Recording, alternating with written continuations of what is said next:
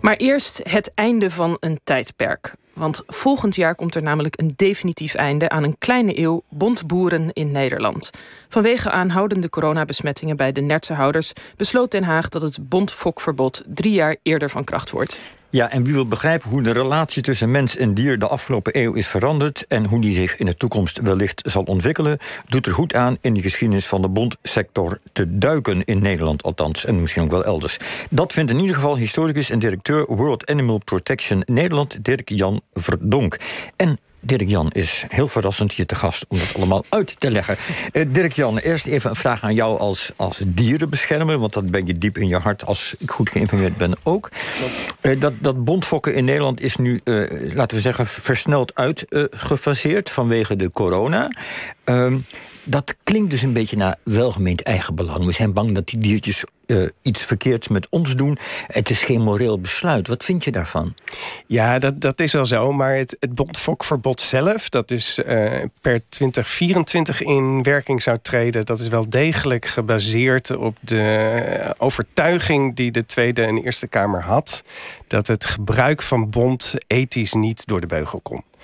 Um, daar kun je wel aan toevoegen dat de vergoedingen die nu de nertsenhouders in het vooruitzicht worden gesteld Uh, veel ruimhartiger zijn nu het om volksgezondheid gaat dan de vergoedingen die destijds besproken werden toen het om, om de dieren ging. Ja, dit, nu, nu je dit zegt, realiseer ik me ineens dat er ook onder uh, dat, dat er ook wordt gedacht, klopt dat allemaal wel? Al die nertsenfokkerijen die ineens in de fik gaan of waarvan alles mee aan de hand is, zit daar Uh, Nou ja, begrijp je wat ik bedoel? Ja, het aantal besmettingen loopt wel enorm op. Ja. Dus er wordt nu ook onderzoek naar gedaan of dat niet opzettelijk is, omdat er toch ja, ideeën zijn dat misschien het voor de nertsenhouders profijtelijker is om geruimd te worden en daar een vergoeding ja. voor te krijgen dan, uh, ja. dan om door te gaan. En hoe onderzoek je zoiets? Uh, d- dat weet ik niet. Nou, laten we er dan maar niet al te veel over speculeren. Uh, maar eerder, eerder deze week, toen spraken wij elkaar. En toen zei jij dat die hele bondfokkerij in Nederland krap een eeuw heeft bestaan. En ik moet, dat, moet zeggen, dat vond ik eigenlijk verrassend kort. Want ik dacht, nou, dat is misschien iets wat, wat we al eeuwen doen. Maar dat, dat is dus niet zo. Wanneer is dat begonnen? Nee, dus van oudsher wordt bond gehaald uit het wild, worden wilde dieren gevangen voor, voor hun vacht. Um, en in Europa, um, aan het eind van de kleine ijstijd eigenlijk, dan raken die dieren nogal op. De zeventiende eeuw is dat, geloof ik. Ja, ja. ja. En dan, dan raken die dieren op. Um, en, maar dan on, ontsluiten zich twee enorm grote nieuwe terreinen. In, in het oosten in Siberië, dat door Rus, Rusland wordt, uh, wordt gekoloniseerd. En in het, uh, in het westen, in Noord-Amerika, waar uh, Nederlanders vooral ook uh, heen trekken om daar in Nieuw-Amsterdam Uh, in bond te gaan handelen. In Manhattan, een van de oudste straten, heet niet voor niets Beaver Street. Dat is dan een mooie aanduiding dat die bondhandel daar echt een hele grote drijfveer voor was. Nou, dat, dat ging een paar eeuwen goed. En toen eind negentiende eeuw, toen raakten dieren overal op. Um, ja, wat moest je dan? Nou, toen kwam men op het idee in de Verenigde Staten en in Canada om dan uh, die dieren uh, niet meer te bejagen, maar te fokken. Dus uh, dat gebeurde en dat, dat sloeg uh, begin twintigste eeuw over naar Europa en in de jaren twintig ook naar Nederland. Ja, nou, en welke beestjes moeten we dan aan denken wat, wat, wat gefokt wordt? Nou ja, dat was, het was nieuw, dus daar, daar werd mee geëxperimenteerd. Uh, aanvankelijk met name vossen, maar bijvoorbeeld ook uh, in het begin van de twintigste eeuw werd uit Amerika de muskusrat gehaald. Uh, nou, die, die ontsnapte en die uh, veroorzaakte overal uh, problemen, omdat die dijken en, en dergelijke gingen ondergraven, dus die werd ook bejaagd. Uh, daar zitten we nog steeds mee trouwens in Nederland. Uh, maar in België bijvoorbeeld werd daarom al in negentien dertig een fokverbod op, uh, op muskusratten afgekondigd. Ja, en, maar, en, ja. Ik ben en, ook wel benieuwd gewoon hoe, hoe ging dat dan? Want dat lijkt me makkelijker gezegd dan gedaan. Dat je zegt van, goh, wilde beesten, wilde beesten zoals vossen of, of bevers of zo, die kan je toch niet zomaar achter een hekje zetten en hopen dat ze zichzelf voortplanten. Nee, dat klopt. Dus dat, dat veroorzaakt ook allerlei problemen. Dus dat werd in, die, die dieren werden in kooitjes gestopt en dat liep op ellende uit. En daar vervolgens ging, dan, ging men dan in, in afgeperkte stukken omheining die dieren fokken. Dat ging dan weer beter. Maar vervolgens verhuisden ze toch weer terug naar de kooien, omdat het, ook al bleven er problemen bestaan, het, het commercieel uh, wel um, ja, voordelig was om het op die manier te doen. Ja, en, en weerstand tegen het bond, uh, tegen die industrie, het fokken. Was dat er al vanaf het begin? Of is dat echt iets wat pas uh, in de jaren zeventig ontstaat van betekenis? Dat, dat was er eigenlijk al vanaf het begin, van het eind van de negentiende eeuw. Dan um, vindt in een redelijk beperkte kring, hoor, maar dan uh, gaat men zich bezinnen op allerlei mens-dierrelaties. Dierproeven of de mode om, om zangvogeltjes op je hoed te, te spelden. Of uh, trekhonden, je, je, noem maar op. En, en bont is daar één van de onderwerpen van.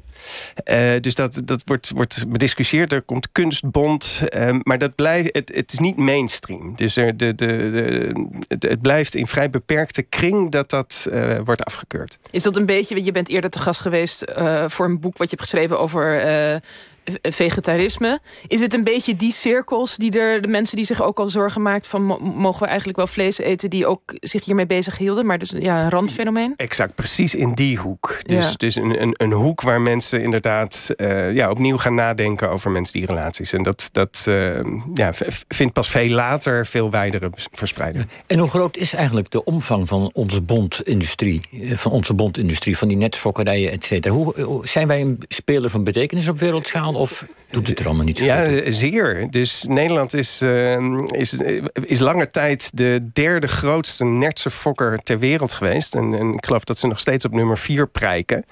Uh, dus dat is een, een industrie inderdaad die, uh, die zeker de tweede helft van de, van de twintigste eeuw gestaag is gegroeid. En uh, ja, een relatieve grote omvang heeft bereikt. Maar hoe, hoe verklaar je dat? Ik bedoel, ik heb daar nooit... We hebben, het, uh, we hebben het er wel vaker over dat er heel veel varkens houden hier in Nederland. En, en dat soort beesten. Maar ik heb eigenlijk nog nooit iemand erover gehoord van... goh, Nederland blinkt uit in het, in het fokken van nertsen of iets dergelijks. Tot ja, nu, tot de coronacrisis.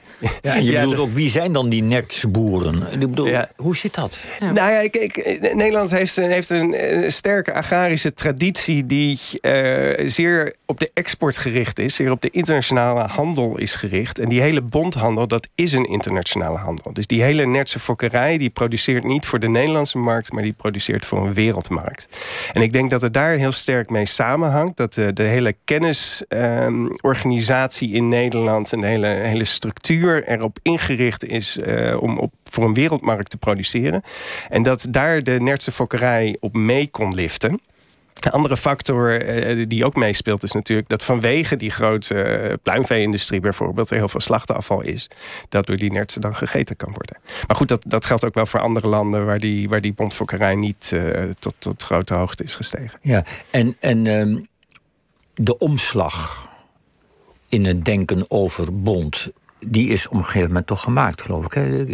Wanneer is dat? Ja, ik, ik, in, tot, tot in de jaren zestig is bont eigenlijk uh, nog heel geaccepteerd. En dan in de jaren tachtig is het niet meer geaccepteerd. En, en daartussenin uh, vindt die omslag dus plaats.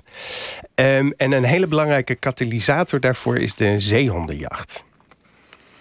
Ja, en, en nou, ja, je zit al te kijken, want we, we hebben jou gevraagd van... Goh, hoe kan je dat nou inzichtelijk maken, hè? Dat dat dan zo omslaat en dat, dat het cultureel, zeg maar zeggen... van, van volkomen geaccepteerd of gewoon iets waar mensen niet over nadenken... plotseling not done wordt. En toen kwam jij eigenlijk met twee prachtige uh, uh, muzikale voorbeelden... uit de popcultuur van, van hoge... Uh, nou ja, de popcultuur, we, de, ja, de populaire liedcultuur. De populaire ja. liedcultuur waarin we een beetje dat anti-bond sentiment kunnen horen. Laten we eventjes luisteren.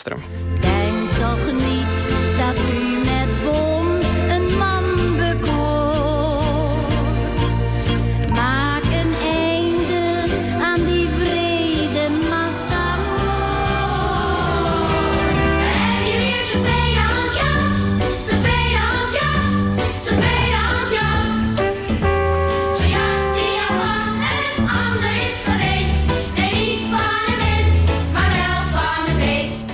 Ja, we hoorden zowel uh, de Gooise kindertjes van Kinderen voor Kinderen... met het uh, nummer Tweedehands Jas... En, en ook de stem van het volk, de zangeres zonder naam... met haar, haar prachtige uh, nummer Zeehondenbabies.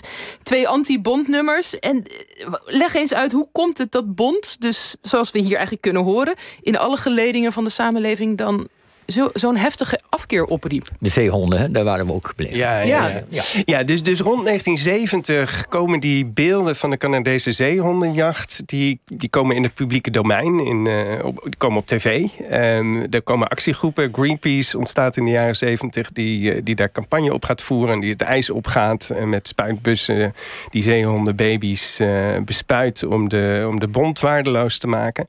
En dat, dat slaat enorm aan. Uh, hè, er is een nieuwe... Een nieuwe grote babyboom-generatie die ook verder kijkt dan materiële belangen. Er is een opkomend milieubewustzijn.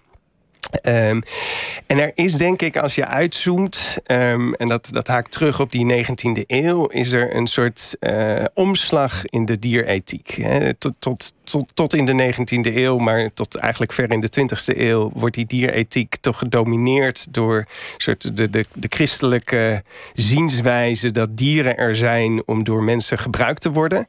En dat het hooguit iets is van om een beetje voorzichtig met die dieren om te springen... omdat het uh, toch ook Gods schepping is. Um, en in die secularisatiegolf uh, slaat die omslag om. Um, worden dieren, worden zelfstandige wezens... Uh, met intrinsieke waarden. Um, waar je dus um, ja, goed over na moet denken hoe je ze gebruikt. Je hebt een legitimatie nodig om ze te gebruiken. En dan is bond natuurlijk een, een hele ja, voor de hand liggend doel... waarvan je kunt zeggen van ja, dat is luxe, dat is ijdelheid... dat, dat hoeft helemaal niet. Um, dus het is ook makkelijk om je daar dan uh, verontwaardigd over te tonen. Ja, dus het, het, het splitst zich hier ook een beetje met... als we erover nadenken, nou in het begin mensen die waren tegen bond... die waren ook tegen vlees eten. En hier is er dan misschien, vindt er een soort overweging plaats van... Uh, ja, vlees eten, dat is misschien nog wel een belangrijk genoeg belang. We hebben allemaal recht op een kippetje, maar dat bond... dat is misschien iets te frivol en niet belangrijk genoeg om dat te rechtvaardigen. Ja, ja. Dus, dus voedsel, hè, dan, vlees wordt dan gezien als een primaire levensbehoefte... in, mm. in dat uh, raamwerk. En uh, bond, uh, om de P V V te citeren in het debat in de Tweede Kamer... niet een secundaire, maar een tertiaire behoefte. Ja, en even snel, wanneer wordt dat dan in beleid omgezet? Wanneer is het dan echt van, oké, okay, dit... dit, dit is nou, niet belangrijk ja, die, die omslag van die dierethiek... dat wordt eigenlijk in beleid vastgelegd in negentien eenentachtig... met de nota Rijksoverheid en Dierenbescherming... waar de intrinsieke waarde van dieren wordt erkend. Um, en dat vindt vervolgens een vertaling in negentien tweeënnegentig... in de Gezondheid en Welzijnswet voor Dieren... die nadrukkelijk op het nee-tenzij-principe is gebaseerd. Dus eigenlijk wordt gezegd van ja, die dieren... Die, die, die hebben een eigenstandig recht onder de zon. Daar moet je van afblijven... tenzij je goede redenen hebt om toch aan ze te komen... Ja. Um, En, en, en dat ja, uh, heeft een, een heel debat in de Tweede Kamer... tot gevolg in de jaren negentig over de toelaatbaarheid van bond... die uiteindelijk veel later, pas uh, in de, in de ja. jaren tweeduizend... en begin jaren tweeduizend tien uh, tot dat wetsvoorstel. Maar gaat deze redenatie zich ook uitstrekken tot de vleeseters op den duur? Dat je dus zegt, dat belang is toch eigenlijk... als je die belangen tegen elkaar afweegt, het belang van het dier... en we hebben... allerlei vervangende vleesproducten. Iedereen die dat wil, kan iets vervangends eten. Dat diezelfde redenatie straks ook de vleeseters de das om doet? Nou, dat, dat zou kunnen. Um, he, dus mensen maken wetten, dieren niet. Dus mensen hebben de macht. En als de belangen dus van mensen overeen gaan komen met die van dieren... Um, en dat zou bijvoorbeeld kunnen omdat vlees een te zware wissel op ons milieu trekt... en misschien gezondheidsproblemen ook veroorzaakt... en dan komen we misschien ook weer bij, uh, bij covid negentien uit... dat op een gegeven moment die, die weegschaal gaat omslaan. Ja. En je denkt wat dat betreft, kan corona nog die, die uh, beweging versnellen? Nou, dat denk ik wel. Want in, in dat hele debat over die nertse fokkerij... is nooit ter sprake gekomen dat die nertse fokkers... misschien een heel reservoir aan pandemische virussen uh, zouden kunnen, kunnen worden. Uh, dat, dat, stel dat dat ter berde was gebracht... dan was dat waarschijnlijk genegeerd of weggelachen. Uh, inmiddels leven we natuurlijk in een wereld... waarin we daar heel serieus rekening mee moeten gaan houden. Omdat, ook al zijn die kansen misschien heel klein... de gevolgen zo onvoorstelbaar groot zijn... dat ja, de hele wereld binnen, binnen een kwestie van weken... daardoor uh, de negatieve impacts ondervindt. Ja, en dus ook die, ja, die blik op de dieren is veranderd uh, in vrij korte tijd. Uh, Dirk-Jan Verdonk, ik wil je heel erg danken voor je komst. En voor de geïnteresseerden, je, je schreef eerder dus ook het boek Dierloos. Een geschiedenis van vegetariërs en veganisten in Nederland.